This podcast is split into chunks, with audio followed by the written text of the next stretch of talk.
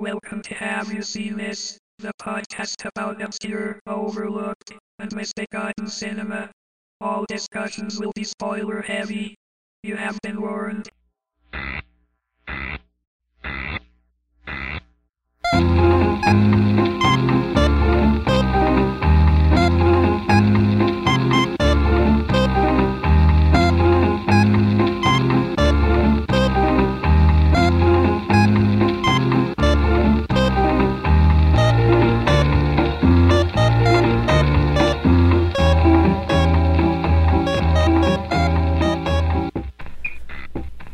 Seen This. I'm Jennifer Albright, and I'm here with our co-host, Tim Heidrich. Yeah, long time no see, huh?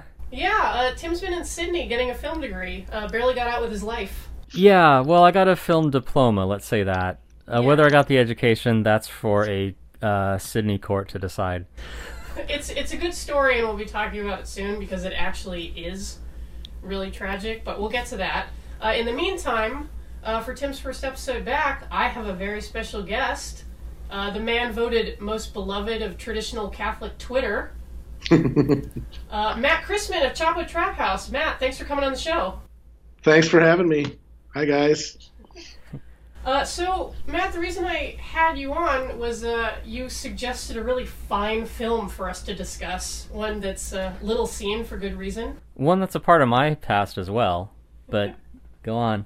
Yeah, I feel I felt frankly a little sadistic suggesting this because it is one of the most unwatchably terrible films ever made. Inscrutable, but, yeah. Yeah, but it really does like represent a specific moment in filmmaking, uh, uh, the, that kind of the post-Tarantino nineties. It, it, it really shows like how low the bar was for people who wanted to rip off Quentin Tarantino after Reservoir Dogs and Pulp Fiction came out. It it really is like at the point where kind of like new cool indie cinema kind of disappeared up its own ass, I feel. Yeah. Uh, the film we're referring to is nineteen ninety-six's Mad Dog Time, written and directed by one of the greatest fail-sons in Hollywood history, uh, uh, the great, incomparable, brilliant Larry Bishop.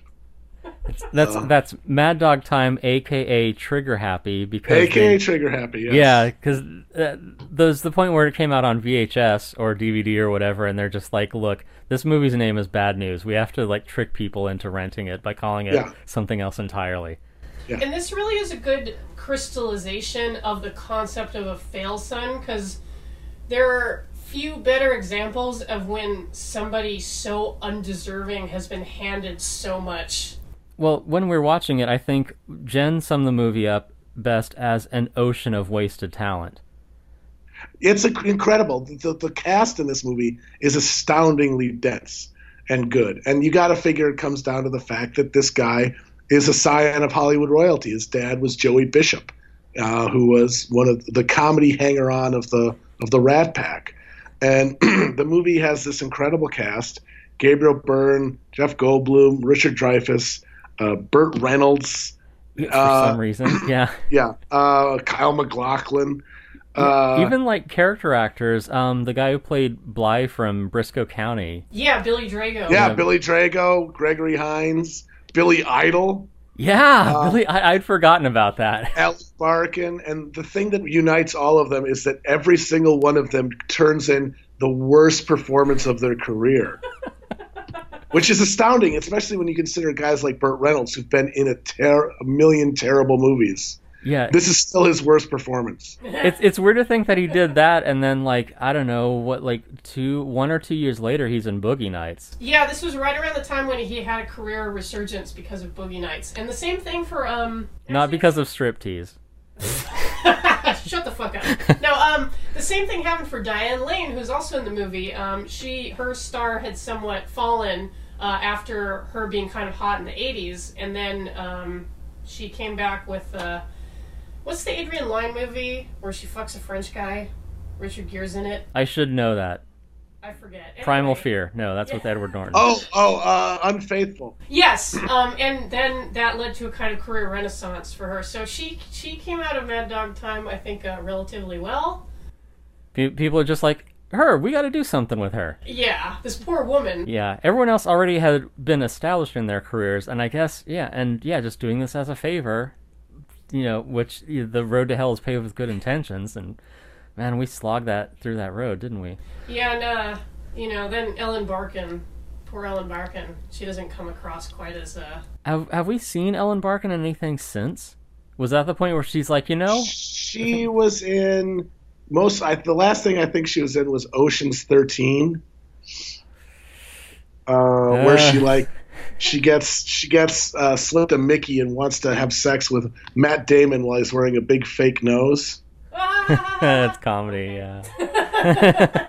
Yeah, it's good stuff. She's she, she's had the fate of most uh, actresses who've tried to continue once they've reached a certain age. When, yeah. a, after the Logan's Run. Uh, you know, button starts beeping on their hand. Renew, renew. Yeah, because um, yeah. some, some actresses can kind of work past that, but others don't fare so well. Although I think she married some, like, uh, rich investment guy. Now married to an entertainment t- attorney in Sherman Oaks. Sorry, go ahead. No, uh, she married some rich, like, investment banker type guy and walked around, walked away with twenty million bucks. So maybe she doesn't have to act. I don't know. Yeah, that's that's the, that's that's really the best escape plan you can have when you're an actress. Yeah, I should have been an actress. Well, you and me both. So but, um, before we get a little too caught up, um, this, and this is the hard part. This is usually the point in the show where we give a little bit of a capsule summary. Of the movie. Oh, where but to start? How how the fuck do you explain Mad Dog Time? Well, my, I would say someone's like, "Hey, this movie Goodfellas is really good," and someone's like, "Okay, all right, Goodfellas. Like, do you want to learn anything about like the mob, or you want to go outside or talk to another person?" No, no, no, no. I got this. I'll just flip through some Vogue or some G Q or something. And yeah, yeah and uh, let's see, I'll just look around like, okay, let's see, um, let's see, Jack Daniels, okay, I'll do that, or champagne, yeah, okay, these are all cool things. Smoke a cigar, oh man, this thing writes itself. It's basically like, you know, those memes, those uh, swag is for boys, class is for men memes. It's basically that as a film. Just, hey, remember when dames wore nice dresses and guys dressed up in suits and they drank martinis and they sat in rooms and they... They traded patter, and then one of them shot the other one. No, that that wasn't ever a thing. What are you talking about? Yeah, no, it was. It was totally a thing. Okay, buddy.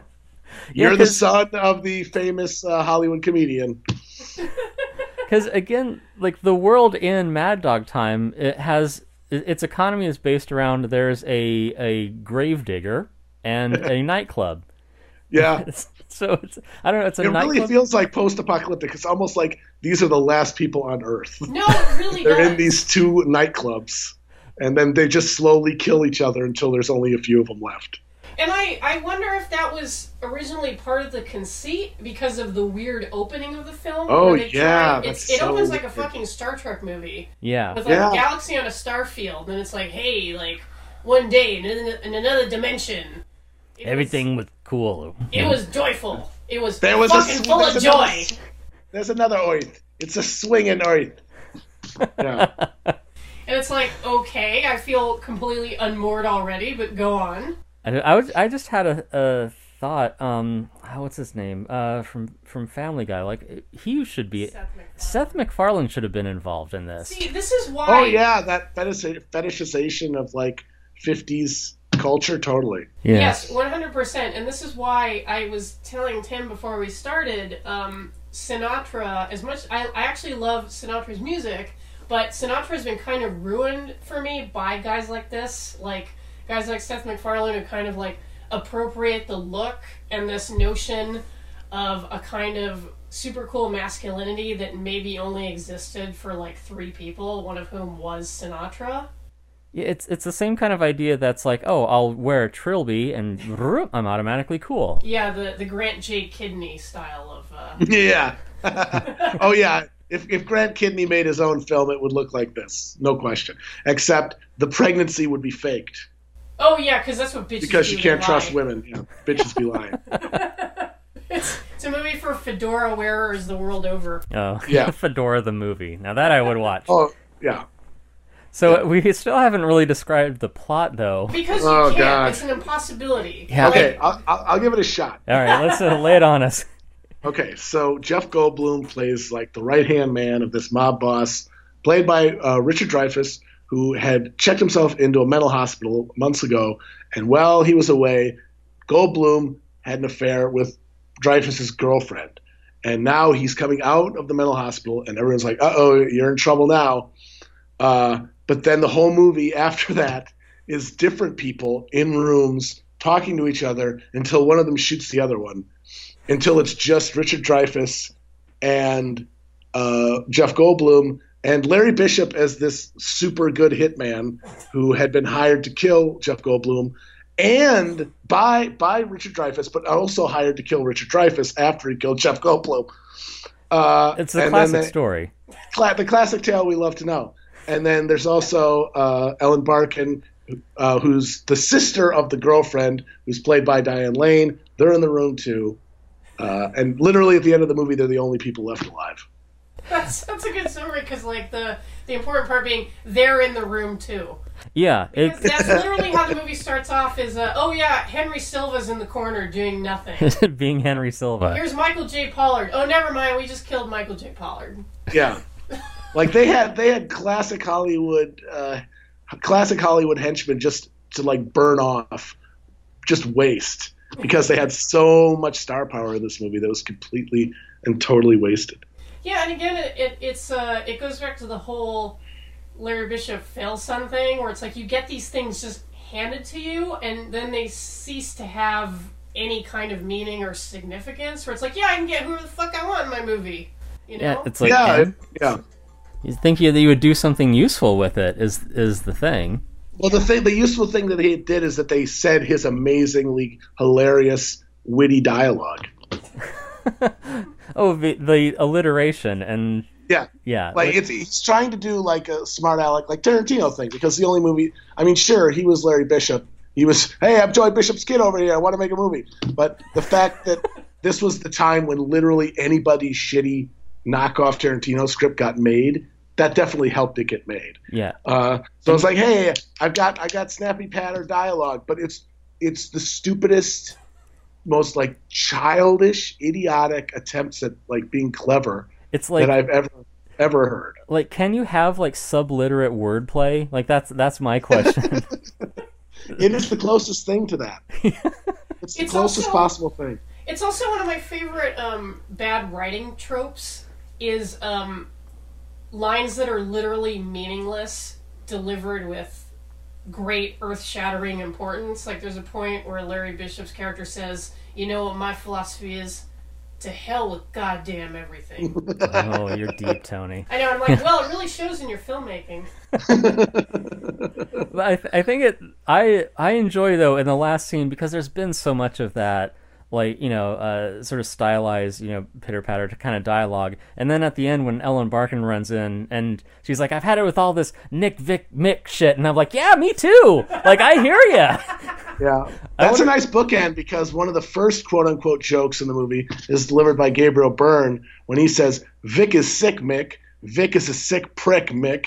Oh, you, you feel bad for Gabriel Byrne, like yeah. Well, he he is he is embarrassing. Yeah, this is like, this is absolutely. I want. I felt so bad for him. Yeah. Like I, I'm looking at him. I'm like yelling at the screen. I'm like, you were in Miller's Crossing. Yes. Kim said that at one point. He was like, "Hey, remember I was in Miller's Crossing?" Yeah, it's like, dude, like this that is, is again horrible. And I, I I don't remember the exact timeline, but I would assume Miller's Crossing came out first. It did. And, and this eighty-five or eighty-six? Oh, it's even older than that. Oh, like ninety-one. Oh, yeah, that's what I would have thought. Yeah. Um, so yeah, and just to see this as just a, a dim reflection of that same kind of dialogue, because the dialogue in Miller's Crossing is like show, so like sharp and stylized. And oh, it's I, so good. Yeah. It's so good. It's like, t- you're Tom Reagan, what are you doing?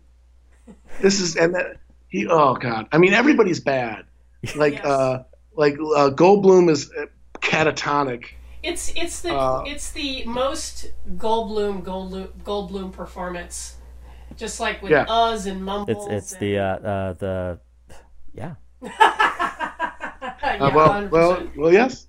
I mean, it seems like like the way to get out of this thing with your dignity intact is just to commit not at all. And so that's what most people made as their their choice, and that was a smart pick. God yeah. love him, but Gabriel Byrne decided to really commit to it, which was absolutely the worst thing he could have done. Yeah, and again, like like I say, like you, you kind of cringe watching it because you're like, oh, Gabriel Byrne, he, he showed up to do a job, and damn it, he did it. Yeah, it's like, I hate you right now, but God damn it, I respect you. Yeah, you're you're, you're fucking you're earning whatever paycheck you got for yeah. this thing, which is probably scale because once again, favors. Yeah, exactly. Probably. Favors for the fail son. Everybody, let's get together and pretend that this is an actual script, so that the fail son doesn't get mad at us and start yeah, crying. Like, there was a time it used to be enough to, like, you know, throw him a nice birthday party, but now you got to indulge him in this. Dad, yeah, it's true. Make a movie. Yeah. yeah, like, like how would you yeah, hire like, a clown? It's like, yeah, it's like, Larry, Frank Sinatra sang at your tenth birthday party. You don't, you do not deserve any other favors from Hollywood. Now I have a question, and it's the first of many, many, many questions. Is that Gabriel Byrne's actual accent? I think it's close to what he's. He, I think. I mean, it's it's it's it's Irish. He's doing an Irish accent. It's about as uh, Irish as Orson Welles in Lady from Shanghai, which yeah. is like some kind of weird Irish cartoon. Yeah, well, that's just it. I think that, like, because he was going so broad, and he was, uh, that I think that, you know, his accent almost broadened, maybe even so, subconsciously. Yeah, just, at some point he's just like, yeah, let's go, just just go full Lucky Charms on this one. Yeah, yeah. Like there was no other way to be. So that's that's one one question answered. Uh, yeah. Now my question though is like, because I I was already aware of this movie, but I don't know how, like, what what sadistic, you know, um, notion caused you to suggest this. this well, it's podcast. because I. After, I was one of those insufferable white boys whose uh, cinematic imagination was basically shaped by Quentin Tarantino, by seeing those first couple of Quentin Tarantino movies way too young. Oh, yeah. And it's basically like internalizing that entire approach to film as like the, the ne plus ultra. And so I spent the rest of the nineties Uh, assiduously watching every Tarantino knockoff I could get my hands on, on V H S. Yeah, uh, I feel so, you. I mean, like, when I was fourteen, I thought the best movie ever was Reservoir Dogs. Absolutely. Right. It blew my mind. Yeah. And I, I, I saw Pulp Fiction in the theater, blew my mind. Yeah. Uh, mm-hmm. And so I was, I saw, I saw Truth or Consequences, New Mexico, directed by Kiefer Sutherland, which is also terrible, but, but it might as well be Pulp Fiction compared to this. Uh, I saw Things to Do in Denver When You're Dead. Oh, God, I saw that one too. We must be about the same age. I'm so sorry. Yeah, just so overwritten. Like one of those movies, it, it's just the the the guy, you could hear the writer patting himself on the back for how clever it was. And yet... That's got Christopher Walken in it, doesn't it? It does. It's got Andy Garcia, Christopher Walken, Jack Warden, Treat Williams. It's a, it's not, and uh, compared to this, it's fucking genius. So I watched all of those movies. Yeah, because at least in Things to Do in Denver When You're Dead, like at least the characters have like clear motivations. Like there are reasons that things happen. Yeah, it, I mean they're like these absurdly overdrawn caricatures, and their dialogue is all just hilariously stylized and unrealistic. But they also like. Are people, whereas these characters in these movies are, for the five minutes before they die, just names that yeah. people obnoxiously rhyme with things, and then they get killed. Yeah, like um, the movie is very fascinating in its structure, in that literally nothing builds on anything that came before it. Yeah, and and that characters are so disposable. And the thing that, again, I don't understand from like a writing perspective, everyone in this movie seems prepared to die like they've done it already. Because yeah. it's just like, oh, well, you know, hey, another night sitting behind, you know, an oak desk, and, you know, I may get shot between the eyes. That's just it. Like, every scene is a guy walking into a room where there's somebody who wants to kill him, and then they're like, hey, how you doing? And then they sit down across from each other, and then they talk for five minutes, and then they, like, do basically a sit-down quick draw. Yeah. Uh, which is really not a staple of the mob movie. It's weird because I was like, you know, if you want to direct a Western, direct a fucking Western. You know, this isn't exactly the end of Good, the Bad, and the Ugly here, you know? Yeah, I, I could maybe give, give you know, some, him some credit in that he was trying to do, like, a... Like, if you try to do, like, a mishmash of, like, a Western showdown with, like, a mob kind of veneer to it, but it doesn't work. Yeah, I mean, it was it, it's to the point where I kind of wonder if at a very early... formative age, uh, Larry Bishop was erotically frightened by a desk with a gun on it.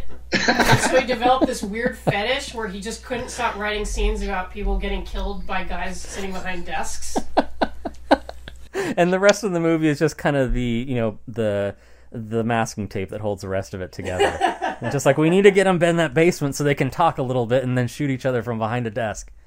Yeah, yeah. Like, is that a place? Is that a place where mobsters go? Like airplane hangars with living room sets in them? The gun basement? Yeah, there's just a big gun basement.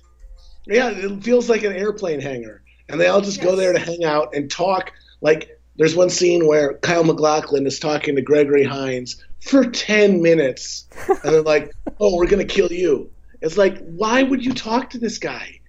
You're okay. just, you're going to kill him. And... And like, and the flip side of that too, the nonsensical notion of it is uh, not just Kyle MacLachlan, um, you know, telegraphing to Gregory Hines, "Hey, we're going to shoot you in a little bit, but let, but hear me out." Um, but th- but then there's also the flip side of that, which is Gabriel Byrne, n- like his character, knowing that um, that Richard Dreyfuss's character is insane, and then like uh, talking shit to him endlessly at his own like um, at his own. Uh, you know, debutante, yeah, gathering party, and then again, um, uh, geez, Burt Reynolds, like his character coming up to talk shit to, uh, to Richard Dreyfuss again before his hitman shows up and kills him, ending the scene. Uh, and it's just like people really want to insult someone to the point where they're going to get killed for it. And I'm like, no one is that stupid. Well, yeah, and like that's the that's, and then that's how Gabriel Byrne dies. Yeah, where he they're at a party for the returned Richard Dreyfuss, who's the boss, remember? By the and, way, which is a detail that they hammer on every thirty seconds for the first yeah. half hour of the movie. Hey, Vic's getting out tomorrow. Vic's yes, I out. fucking know. And then I, I believe that he says Vic's coming out. Uh, either him or Goldblum say it like in consecutive lines at one point early in the movie. He just says it over, literally over and over again. If you made but he's a on stage, game out of that, you would end up in the hospital. Yeah. And he's like, he he just decides to start roasting his mentally unstable mob boss in front of a huge crowd on stage with a fucking microphone. And then he gets killed. Holy shit. Yeah, what and, a surprise. And again, like he doesn't quit while he's ahead after he gets shot twice, no, three times before yeah. dying, because he gets shot twice, like once in each leg, gets shot a third time, and then he goes down, and you know, and I think I made the crack to you about like, oh, and by the way, I'm not dead, and then yeah. sure enough, like thirty seconds later, he's up again. It's yeah. Like, the, o- then, um... the only thing that explains the behavior of any of these characters is that they want to die so that they're not in the movie anymore. I mean, th- truth be told, the the thing that you'd mentioned earlier um, about it being like they're the last people on Earth, and maybe there is a good concept in that, but I mean, with like the galaxy stuff before, I mean, I could put like maybe like a, a Twilight Zone kind of spin on it, in that they are people who are like dead but not, and that this is kind of like a, a, a purgatory of sorts, which is why everyone's so nonchalant of being killed, because it's like, look, I'll just go on to better things. I know yeah. I'm not alive. Yeah, it's like yeah. A there's no way these people value their existence. It's yeah. like a purgatory for characters from a first-year film student's first screenplay. Oh God, yeah, I know. Copyright well, nineteen ninety-seven. That, like part of my obsession with Tarantino uh, was that while I was watching all of these movies and having my cinematic world shaped by it, I actually tried my hand at like writing a screenplay uh, for a crime movie. Was it? A, was it about stolen heroin? Like everyone uh, else's, I think that I think someone stole some drugs at some point. I don't yes. remember. I didn't. I didn't write that much of it. I I only really remember like a couple of scenes that I finished, and they were all like in the Tarantino style of before a violent thing happening, some guys talking about in like you know trivialities. I think yeah. the first scene I wrote was like someone explaining like the ketchup factor, that's all I remember. I can't tell you what that meant, but like he was explaining what that meant. Like, that was a class, but I guarantee you, if I could find it, it would be better than this movie. That's the sequel I have no to question. The, that's the sequel to the peanut butter solution, the ketchup factor. Yes. Yeah. I guarantee you that that was better than this. Well, I think that you had a, a, a larger vision beyond someone gets shot behind a desk. I, I think and, that is. And that characters is... make obnoxious rhyming pairs about their one-syllable names. Yeah, it's it's so witty and clever. It makes me want to kill myself.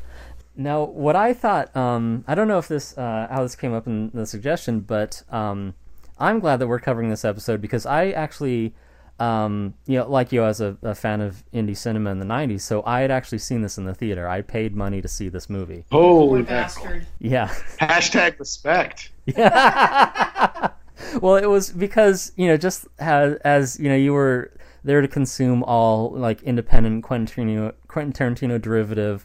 Uh, cinema at the time, I was kind of like, yeah, well, let's, you know, they're opening the floodgates for independent cinema, and I want to be there. I want to, like, see what all this new stuff is, you know, coming down the line, and I want to give, you know, all these new movies a chance. So, like, okay, Mad Dog Time, this one looks like a cool independent movie. So I went and saw it with a friend, and, like, we just both walked out there like, man, we got to stop doing this. I'm, I'm really surprised you made it the whole way. I... that is that is surprising to me, because I, it I... is... It's just punishing. It's so inert. Yeah. There's just no energy to it. It's like it's all taking place in a coffin or something. And it's just every, nobody has any – like every scene, it's the same. It's, they're all shot the same way with these gliding like intro interstitial shots of like whatever glamorous nightclub they're at. And then just people sitting at a table exchanging the worst dialogue in history. Yeah, it's um, it's the George Lucas method of directing where you just sit people down. Yeah, yeah. Exactly. Shot, it totally is. Shot. Yeah. yeah, yeah. Like, can you just so, like, please say my magical words for me? I can hear them read back to me. My genius. And like thinking back to it, like I, I, I, I, I actually tried to rewatch it a little bit before we talked about it, and I had to skip around a little bit. It was just so bad. But I, I was like, did I actually wa- sit and watch this whole thing? And, and I remember I did. Yeah. Even, even though I rented it, because like I understand the commitment. You paid for a ticket. You're going to stay. Yeah. Like I'm going to see this through to the bitter end. I could have popped that thing out of the V C R at any moment, and I didn't. That's how committed I was to like just sifting through every. And the thing is, you know, they were all bad. Yeah. You know, and so maybe that like kind of ruined my ruined my palate to an extent, where I couldn't say no. I'm better than this movie. You know, because I watched like The Immortals with Joe Pantoliano and Joey, you know, Bishop. Oh, Love in a forty-five, uh, wretched fucking movie. Destiny You're... Turns on the Radio. These are some deep cuts. Yeah, and they're all awful. And so like maybe because... maybe I was like, I don't deserve good things after watching that. I deserve Mad Dog Time. Yeah. This is this is what I have earned. No, it's kind of funny because it plays into a trope that Tim and I have joked about in our own conversations, where there are certain movies that we refer to as Tim movies. Oh, yeah. And they're kind of in the same um, wheelhouse as the ones you describe, where it's like just like these garbage-ass independent movies that nobody else saw, but for some reason Tim went and saw them, like uh, it, Black Dogs starring Meatloaf. Yeah, well, I think it was Meatloaf and I want to say Patrick, Patrick Swayze. Yeah. Yep. So, yeah, he was yep. a trucker. Trucker, truck movie, yeah. Yeah, so, I mean, I've seen, like, that and, like, um, I think Wagons East, which I think was the penultimate John Candy yes. movie. Yes, yep, John Candy. Uh, Richard Lewis, also in that one. Yeah. Yep. Oh, no way. Yeah, and continuing the Wild West theme, Almost Heroes. Um, yeah, Chris Farley's last movie. Last movie. Yeah, uh, and Matthew Perry. Yep. Ma- yeah, and Matthew Perry. Cause, and, again, like, all these are sort of, sort of born out of this naivete, the same reason that, like, I saw Godzilla two thousand, where I'm like, Hank Azaria, he's in The Simpsons, he's great. Vicki Lewis on News Radio, you know, there, um, and uh, uh, what's uh, Ferris Bueller, that actor, and just like, yeah, these are all good reasons. I don't know who this Roland Emmerich director guy is, but whatever. Well, and um, I think as uh, as cineasts, yeah. as we all are, some kind of ass. Um, Mad Dog Time on a podcast, thirty people listen to. Right. Um, Uh, there's a point in one's cinema viewing life where you stop giving movies a chance because you're just too bitter. And, you know, like, you reached that point. Um, Matt, you talked about your palette being ruined. Um, for me, like, uh, I'm in the same boat where, like, I don't go to see anything because I've given so many things a chance and have been just fucking let down every yeah, time. And, and I think that that's the thing, that it, it's only through this horrible experience that after a while you realize you're like, oh, wait, I don't have to finish watching this movie. Like, I can stop at any time. And yet we did. We sat and watched this whole thing. And I waited. Now, um, as I alluded to you, Matt, uh, Tim uh, hit traffic in L A as he was coming here, and he said, well, you could start the movie without me. And I was like, hell no, I'm not watching this shit by myself. Yeah, I got better things to do with my time. I could, like, stare at a wall, or I could take a nap. Yeah, I can only imagine sitting through that entire thing with an incredulous uh, friend co-watching it with me. Well, yeah, part of it, too, is, you know, having already been there, and, like, you know, Ellen Barkin's doing the, like, you know, Nick, Vic, Nick, whatever, and, like, Jen Jen is just like, oh, fuck off, or something like that. But, but that, that, I already said that, like, four hundred times. Yeah, well, that's the point where, like, this isn't, like, twenty minutes in the movie, and I'm like, hang on, Jen, there's more of this. Like, it gets worse from here. Brass balls! Yeah. Yeah, I've, uh, rec- I remember uh, last week when I was in New York, me and some friends watched one of the late-era Seagal movies that's on Netflix. Oh, wasn't Nick Mullen just talking about that on Yeah, on yeah, Netflix? We watched A Good Man, oh. uh, which is just, I mean, it's, it's inept beyond description, but we had a great time watching it. Uh, and we've watched it like we watched Stone Cold, Brian Bosworth's uh, Star Turn with uh, Lance Hendrickson, which I watched as a kid. Which and one with Lance? We watched. It's he he go, uh, brought, the Boz goes undercover in Lance Hendrickson's outlaw motorcycle gang. Oh wow! Uh, and it ends with basically them becoming essentially ISIS in that they do a massive suicide attack on the uh, Alabama state capitol and kill like. Literally everyone in the Alabama government. uh, it's actually a fascinatingly, hilariously terrible movie, and we had a fun time. And I, uh, but I honestly think that if we tried to watch this, it would be stone silence for twenty minutes until somebody had the guts to say, "We need to turn this off." It's true, and like, um, see, the only non-aliens Lance Henriksen movie that I know is Pumpkinhead, so I'm not. A, I'm completely unaware of Which that other one. Good. Yeah, well, Stan yeah, like, Winston. Um, and again, like going back to the the fail-son idea and the idea of like someone just being handed all these resources on a platter and just utterly squandering them, mm-hmm. just completely. And right, like right now, am I thinking like, is there a better metaphor for America today? And like the no, yeah, we are all Larry Bishop, absolutely. Yeah, we we have squandered our patronage. There's no question. And like, and and the thing that is most repulsive to me, and so much of modern American discourse, is just the entitlement of people. No, not like oh, millennials are entitled, but like, right. uh, you know, like just the regular assumption of well, you know, we we deserve all this shit. And it's all shit, you know, uh, without any kind of effort or, or just as a birthright, and then just taking it for granted. And, you know, like basically saying, like looking at a fucking uh, ha- Happy Meal toy and being like, yes, it's okay to me that the world will be drowned in seawater because we made these, you know, like it. I, I have I have a little, you know, uh, Emperor's New Groove, uh, you know, uh, yeah, like squeeze toy. Yeah. Yeah. And like, and we're fine with that. And it's that sort of just like mindless, just of taking for granted. And that's what Larry Bishop did. He was just like, I mean, I'm I'm a, I'm obviously brilliant, you know. All of my dickhead sycophant friends read my terrible script and told me it was good, you know. My well, dad's friends said it was good, so I'm gonna make the movie. It's sort of like the idea that, like, you know, I, I celebrate the system that's put me at the top of it. It's like, well, I've I've ended up here purely as a consequence of, of birth, but I must deserve the position that I've that I've been given or that I've earned. Oh yeah, yeah, that's that's it exactly. Yeah, just that. Oh yeah, people need to work hard, just like I did by virtue of being the son of somebody with a lot of money. Like all of my, yeah, like every like my dickhead like libertarian cousins who you know literally work for their dad's company. Talk talk to me about the need for self-reliance and how people are too lazy and all that. Yeah, it's nice uh, to have every resource and opportunity at your beck and call. And yeah, and then you may, and then we have collectively used it to make Mad Dog Time. We are literally living in Mad Dog Time right now. The Trump administration is Mad Dog Time. Hey, so buckle I, up. I hear everybody. Trump's getting out tomorrow.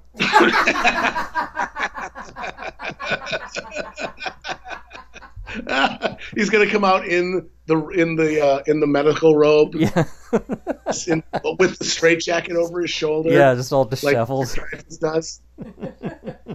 Mick, Nick, Vic, they're all terrible. Sad. These guys. Sad. That's, hey, they're no good. They're no good. Melania, what have you been doing behind my back? And keep in mind that this movie came out. Flopped horribly. Yes. Um, was liked by no one. Yeah, just yeah. sank without a trace. But then, thanks, and we can blame Quentin Tarantino completely for this one. Uh, after this movie made literally forty thousand dollars or something like that on an eight million dollar budget, yeah, of which I'm a party. Cast, with that cast, uh, he was never heard from again until in two thousand four he was brought in uh, as. to play a small part in Kill Bill two. Uh, I don't know if you guys remember the scene, the scene in Kill Bill two that everyone who sees it says, what is this and why is it in here? When, when Michael Madsen goes to the strip club and the strip club owner gives him a hassle about how he's late yes. and then sends him home. Uh, yeah. That's Larry Bishop. The oh guy my who goes, God, it's like he he's... Goes, yeah, the guy who goes, uh, he goes, "What you're telling me about as useful as an asshole right here?" That's him. That's, That's it, like, it really is the linchpin of Kill Bill two. Larry Bishop has like a special like superpower. Like he just he sprinkles fairy dust and like completely inexplicable, pointless movie scenes spring up out of the earth. It's kind of yeah. like the um, in Labyrinth, those like fiery guys that can pull themselves apart. Oh yeah, like the you know they start pulling off their heads, and you're like, what? Like okay, why is this in the movie? Yeah. It's like, yeah. not moving the plot at it's, all. It's, it's nice that the the story stopped for five minutes while we could just goof off. Yeah. Well, the we funny thing about it is, I, yeah. I've often watched that scene and thought, "What the fuck is this?" And it's sort of, I think I've come to the conclusion that it's the first of uh, Tarantino's uh, because what you, there's really is a divide in his career that like you can mark from bet- the two Kill Bills, where he is much more interested in subverting audience expectations. And like basically fucking with people who are watching his movie and what they want to see, and prolonging suspense beyond any reasonable tension point. Uh, and I think this is his first attempt at that. This totally pointless scene with this absolute just asshole. This like just, this asshole right here. Shit, never like if he if he'd gotten his head cut off at the end of that scene, then there would like be the catharsis of him. But no, he's just a prick. For ten minutes, it feels like an hour, and then he's never in the movie again. And like, I think the point of that scene is is him like, because at that point you know that the bride is coming for Michael Madsen, and you're waiting for that confrontation. But no, before you get to that, you have to watch Larry Bishop ham it up in this strip club for an hour and a half. Yeah, so like... he literally put him in there to be an annoyance to the audience. Uh, joke's on you. You thought you were going to be entertained. Yeah, exactly. Like, and I think, and Tarantino, like his movies post, everyone's like since Kill Bill two have had more of those moments in them and those scenes in them, designed to be like, is it really going to be? What are we doing here? Before something like explodes. And I think this was his first attempt at that. So he literally put Larry Bishop in this movie to be an annoying waste of time. So well, so Quentin, it's what he's good at. So, so Quentin yeah. has moved on from feet to wasting the audience's time. That's his job right now. And and then, the, but then the disaster of it is, it's like it'd be if it was just that scene, it'd be one thing. But after that movie, he was in that movie. He collaborated. He he told Tarantino, "I got another idea for a movie." Vic's going back in. Yeah, ah, Vic's, the old switcheroo. I want to do. I want to do a motorcycle movie. Oh, because uh, wasn't this how he kind of got his start? Was doing like, yes. biker pictures? Exactly, yeah. And of course, because Tarantino is this, you know, totally obsessed uh, cinephile with this, this incredible, intense fetish for Hollywood history, which is, of course, presumably why he would put up with being around Larry Bishop for more than five minutes in the first place. But it's barely Hollywood history. Like, these are like worthless garbage movies that yeah, no but one that's remembers. The, he has no. But that's the thing about Tarantino. He makes no distinctions. Yes. Like, he is just omnivorous consumer of all of it, and he does not differentiate. So He's for like him, a trash Scorsese, basically. Exactly. Yeah. Exactly. So like all of that shit to him, it's on the same level as like The Wild Ones or or uh, any other classic film. Well, the and thing... so he's okay. like, do it, make the movie, and make I'll that produce movie. It. And then well, he did. And then we got another garbage movie out of it. Yeah, and, and it's we... called Hellride. Yeah, we briefly talked about it, and you said it was also garbage. It's so fucking bad. It's so bad. It's, it's, it's slightly more dynamic, because every scene isn't literally people sitting in a room talking to each other, and then one shitting at another. Like, they'll be in a bar, or they'll be in a different bar, or sometimes they'll be riding the motorcycles. So, like, that just by itself is more dynamic than anything in Mad Dog Time. So, so but, it's just a low-key lit soundstage.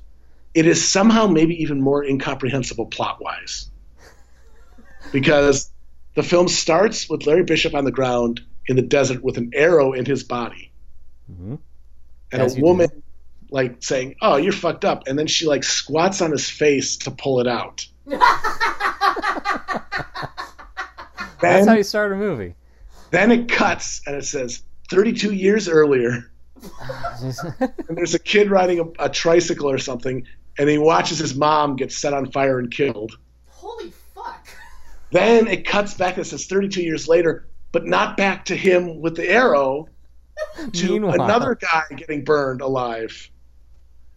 It's and funny, then uh, you know, it's back, like poetry. Then they cut back to Larry Bishop after that, but it's at a different point, presumably before the arrow. Not quite thirty-two years later. Wait, so he yeah. he expanded on what he does at the beginning of Mad Time, Mad Dog Time, where for some reason it says at the beginning of the film, many years later. It's like many years after the credits?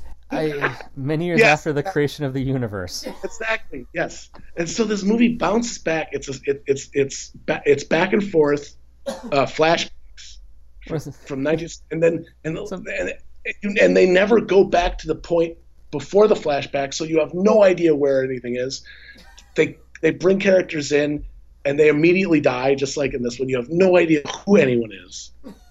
It's but some, like, what makes it Gianandalou bullshit, where it's like, oh, eight years later, sixteen years earlier. It's like, all right, sure. And what makes it horrifying, though, is that if the first one, uh, Larry got to uh, enjoy his fetish for guys with guns on desks and hobnobbing with A-list celebrities. In this one, he's literally just he's na he's with a naked woman in every scene, basically. And he's this like sixty-year-old gross dude with like black hair that is either a horrible dye job or a wig. I'm betting wig, and, and like a fucking soul patch glued underneath his lip, uh, and just like this like leathery skin. He gets his with these... hair done the same place as Tommy Wiseau. Yeah. With these naked women like writhing on top of him.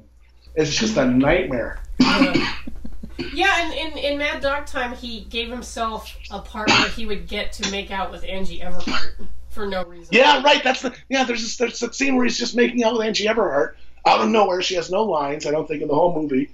Uh, it's just, hey, I'm gonna make out with Angie Everhart. Hey. Yeah, she's basically uh, you know, strong roles for women. She's basically the hostess of the movie.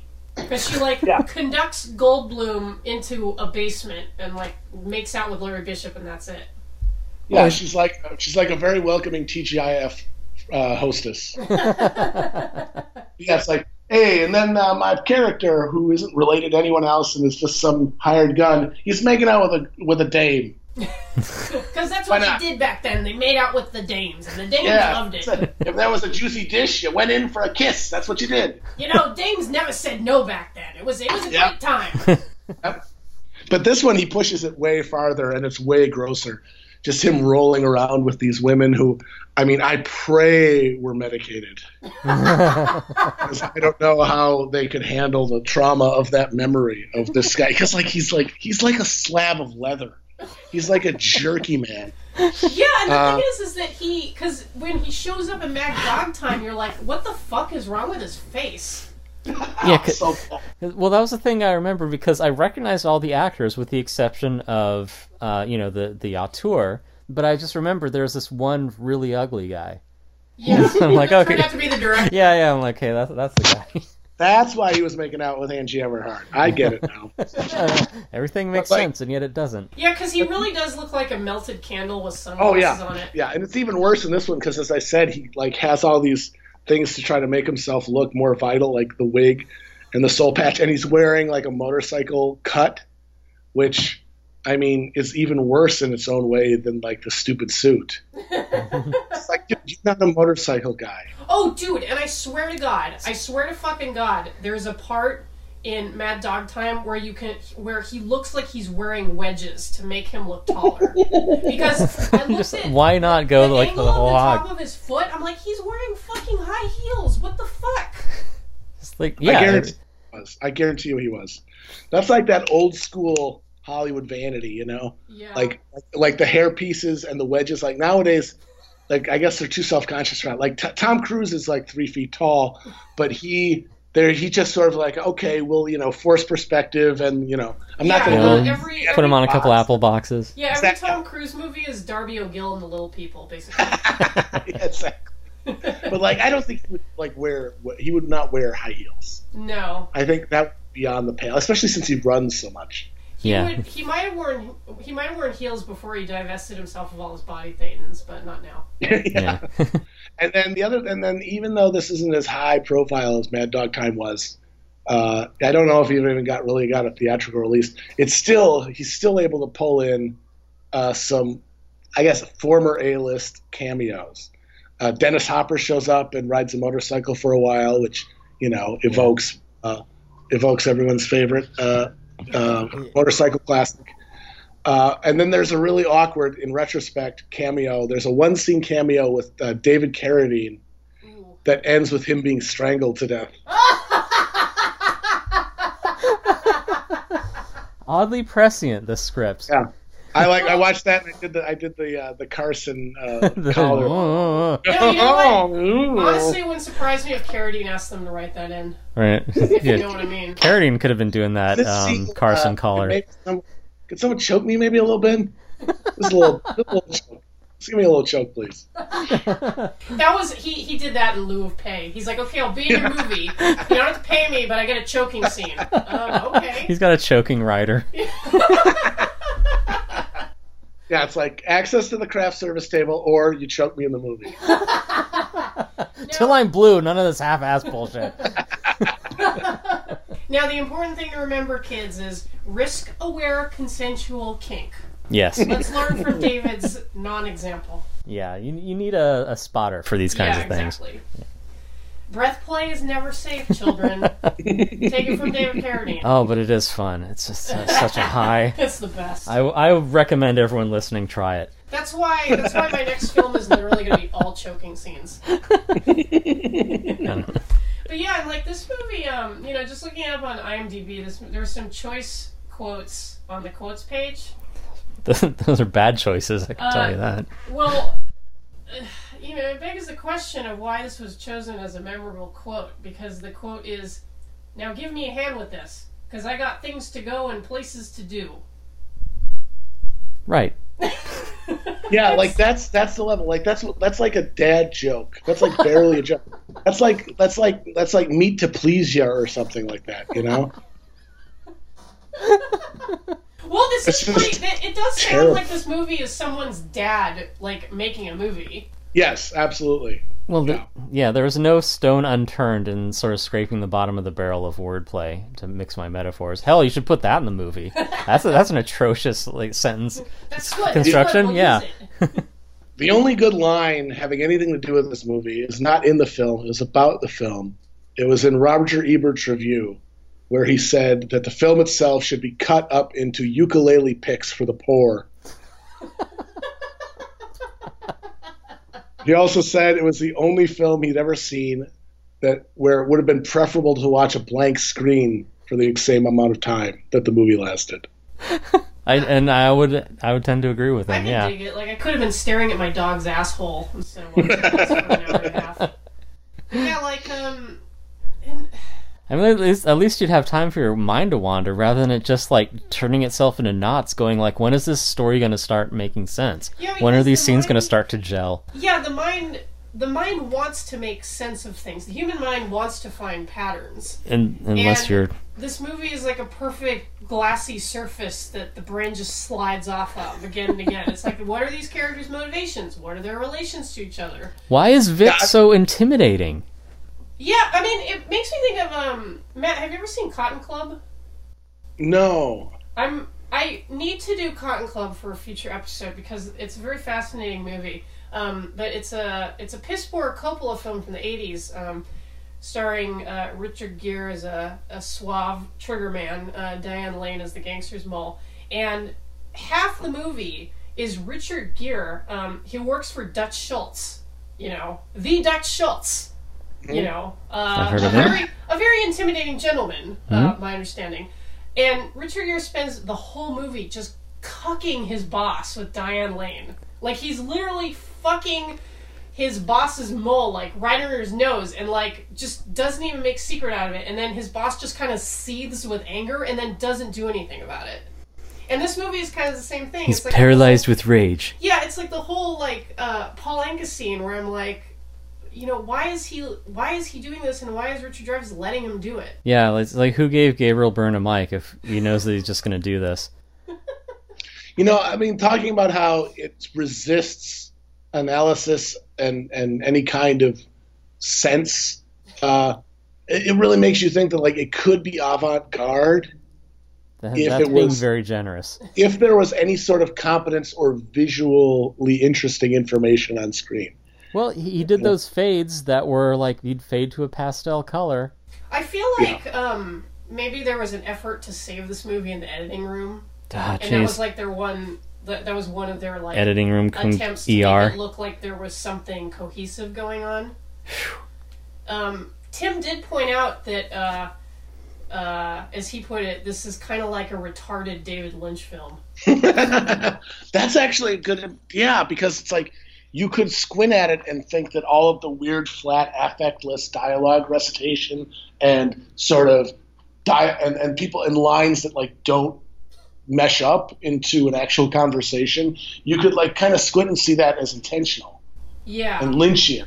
And then there's but some it's... weird um, sound design things going on where, that, you know, like in a Lynch film, you'll have that weird, um, like, undercurrent of ambient sound.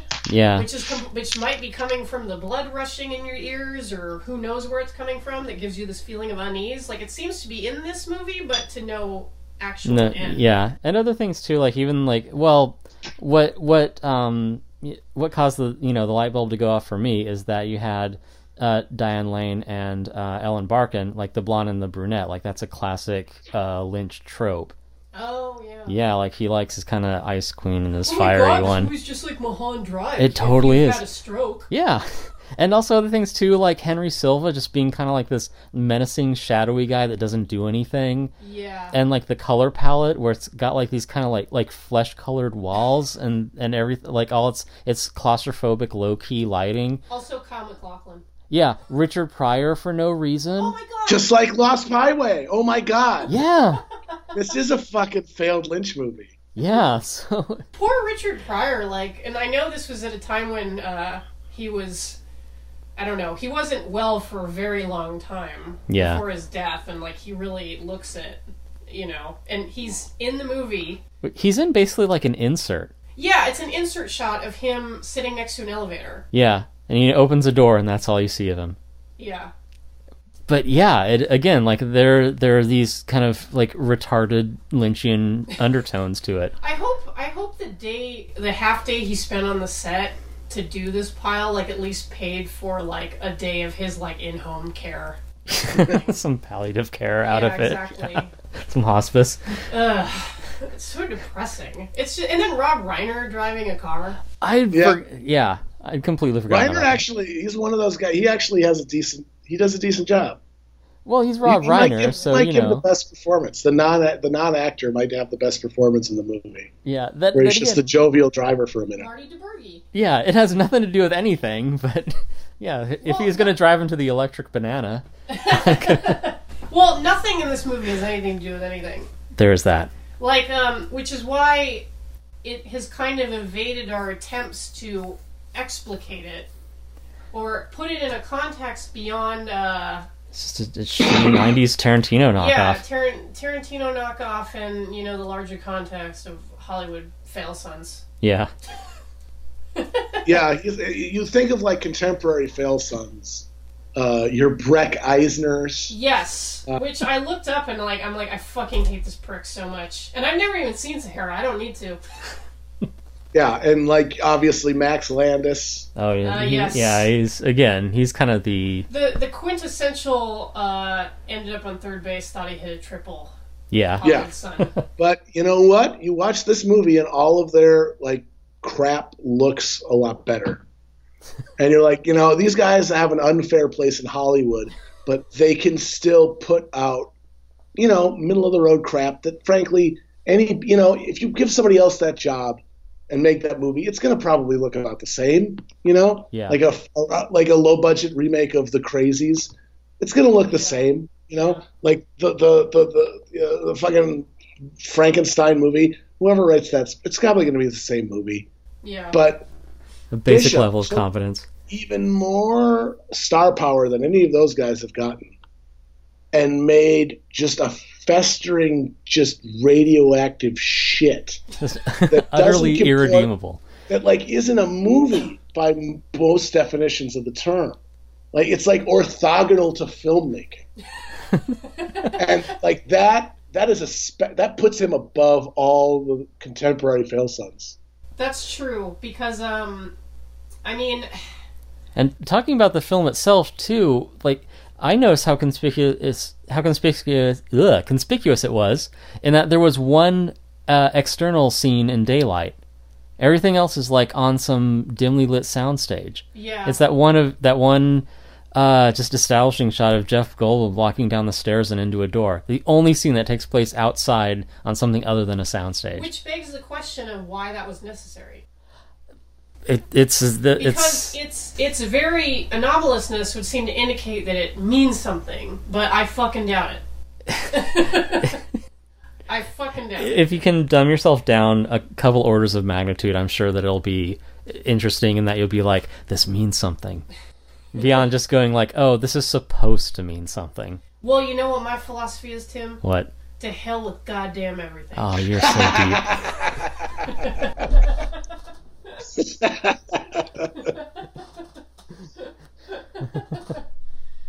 I'm gonna write a screenplay. I'm gonna I'm gonna dust off my ketchup factor screenplay. Yeah, I, I'm dying to learn what the ketchup factor is. I forgot what it was. Is, I is it like? It was. Is, is it like it's zero effect? Or? Like, it's like it's it's it's it's like a pet theory of the character about like what foods are gross in the morning or something. And it has to do with like whether or not you could put ketchup on them. I don't really remember. It was uh, stupid. It was terrible. Yeah, but it was it still makes better kind of sense. Because hey, it was hey, still next, better than Mad Dog Time. Next Chapo reading series, The Ketchup Factor. I can find it, man. I mean, I have some of my terrible writing uh, from my teen years, but not that one.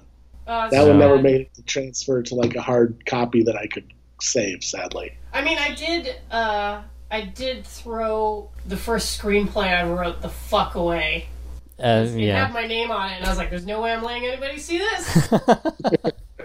Well, I was fortunate as a playwright to have my um, my AIDS awareness one act be actually performed, so... At U C L A? No, no, this is in high school. Oh. It was not at the Food Playhouse? No, no, everything else after that was, it was all downhill. So...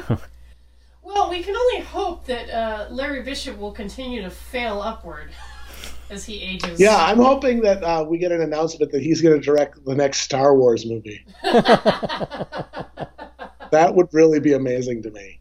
Just the star or power a Mar- alone. A Marvel tentpole. It would still be better than Phantom Menace. Boo! You know it would. It's got a similar. He's got a similar. Everyone sit down style of filmmaking. Yeah, uh, it's similarly inert, like, characters' motivations don't make sense. Yeah. Nothing really builds on anything that came before it. Wow. Yeah. So, and, like, it would probably be R-rated with a lot of gratuitous nudity. like a lot of space nymphs rubbing their breasts in the face of a weirdly leathery old Jedi you've never seen before. With leather gloves, and you know, and like, yes, and yeah. oh yeah, the leather gloves. Like they were fingerless, right? They were fingerless gloves, yeah. Yes, fingerless leather gloves. Oh on. Man, what a cool fucking guy! I bet he was it's on the just, ground yeah, floor like, of Bitcoin. Cool. I gotta look cool. Nothing cooler than fingerless leather gloves. And while wearing a suit, forget about it. I wonder if he wore the lifts because he was directing a movie with Jeff Goldblum, who's like six. That might, yeah. He, he. I, I, I bet whenever he's in a movie, it like causes a slight like crisis of confidence for any of his male co-stars. As we all know, all actors basically, except for Liam Neeson and Jeff Goldblum, are like three feet tall. So when the, he comes in, they must just be like, "Oh boy, can we get a chair for this guy or something?" Yeah. Like. Could be sitting in this scene. Can we block it so he's sitting? And yeah, if you think about it, Goldblum is sitting in all those scenes. He's oh, sitting at a desk. True. He's sitting at a couch. He's, he's sitting never in a not booth. Sitting. Maybe that was why. Wow. Yeah, think, we might have cracked the case. Yeah, we're unlocking the the secrets of the mystery of uh, Mad Dog Time. It's going to become a very sane dog any moment now. I look forward to the uh, Tashin coffee table book about Mad Dog, Mad Dog Time that we will be writing. I I I, uh, I would like to enlist Matt to write the foreword, which expands upon uh, Tarantino knockoff films. I I I did so much fucking research to write about that. I would actually love to. I yeah. I watched all of them. That's a book unto itself. All terrible. That it um, was like fifty. It was like a hundred hours of my childhood gone. Not just like hours. Not just watching shitty movies, but like. You know, what could I have been? What what formative experiences artistically was I missing? Because I was watching Love in a forty-five with fucking Gil Bellows. This is like a. It's like the end of that Mister Show sketch where Bob and David are those guys who like get mad at each other in a bar. Yeah. yeah. And they end up oh, no, getting married to like draw out the conflict, and then in the end like David dies and Bob just goes. My life. I, I, I watched so many shittily staged Mexican standoffs. Yeah, there's um, and there are movies like uh, that. Uh, I don't. I I wouldn't say they're having a renaissance. I think that because uh, you know, we're so in love with garbage culture.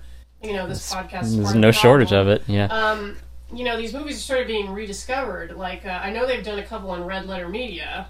Um, there was High Voltage with Antonio Sabato Junior, which is basically just like... Sabato is shoe, right? Spanish for... Yeah, where it's basically like a Z-grade like John Woo ripoff. Oh, yeah. And then um, there's one which is which specifically ties into Tarantino ripoffs, which is a movie called The Item. Oh, yeah, I remember them talking about The Item. Yeah, yeah. which... Uh, I guess he that was took just the, jaw-dropping. Yeah, I guess he took the Kiss Me Deadly Pulp Fiction like glowing suitcase and just like ran with that. It's like a weird little worm alien in a case that makes everybody like go nuts. Because the, because the briefcase is the thing from Pulp Fiction that needed expanding on.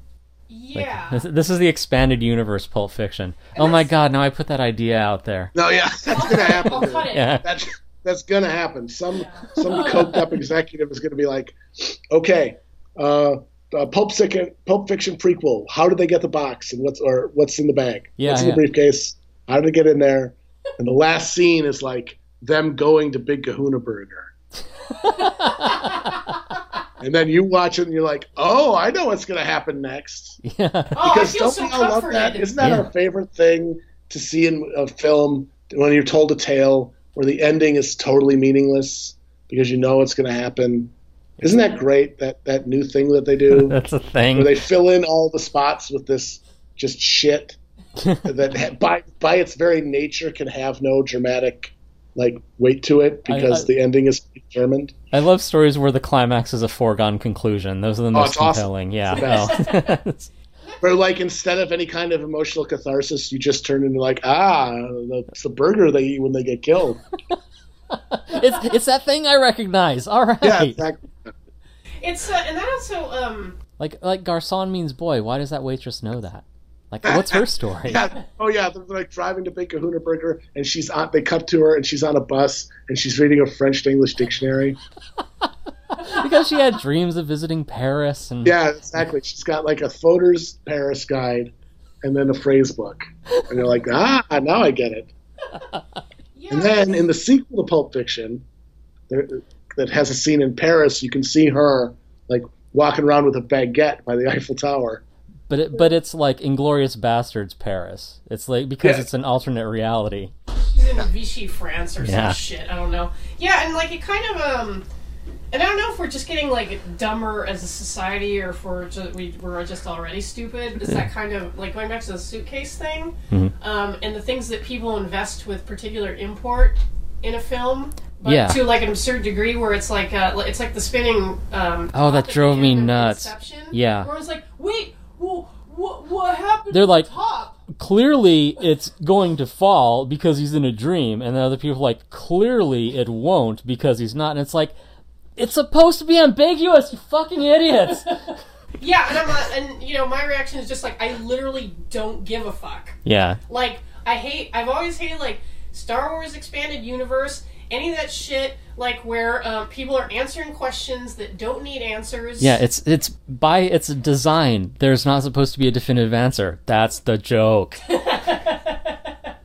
Yeah. So, but I, I, it actually would not surprise me if we see um, Pulp's Pulp Fiction the prequel on Netflix like next year. It's. I think it's its time has come. Wait, this is going to happen because Matt's bringing some of that Chapo juju where they you guys bend reality and like horrible shit happens. Yeah, I really should that? stop talking about all of this. Yeah, I'm exactly. all making it inevitable. The lathe of heaven is spinning up. Well, how do we want to... Uh, we should probably put a bullet in Mad Dog Time. Is there anything that we want to say to sum up? Well, it should all be alliterative, and we should be sitting behind a desk before we do it. I am at a desk right now. Get my gun. Okay.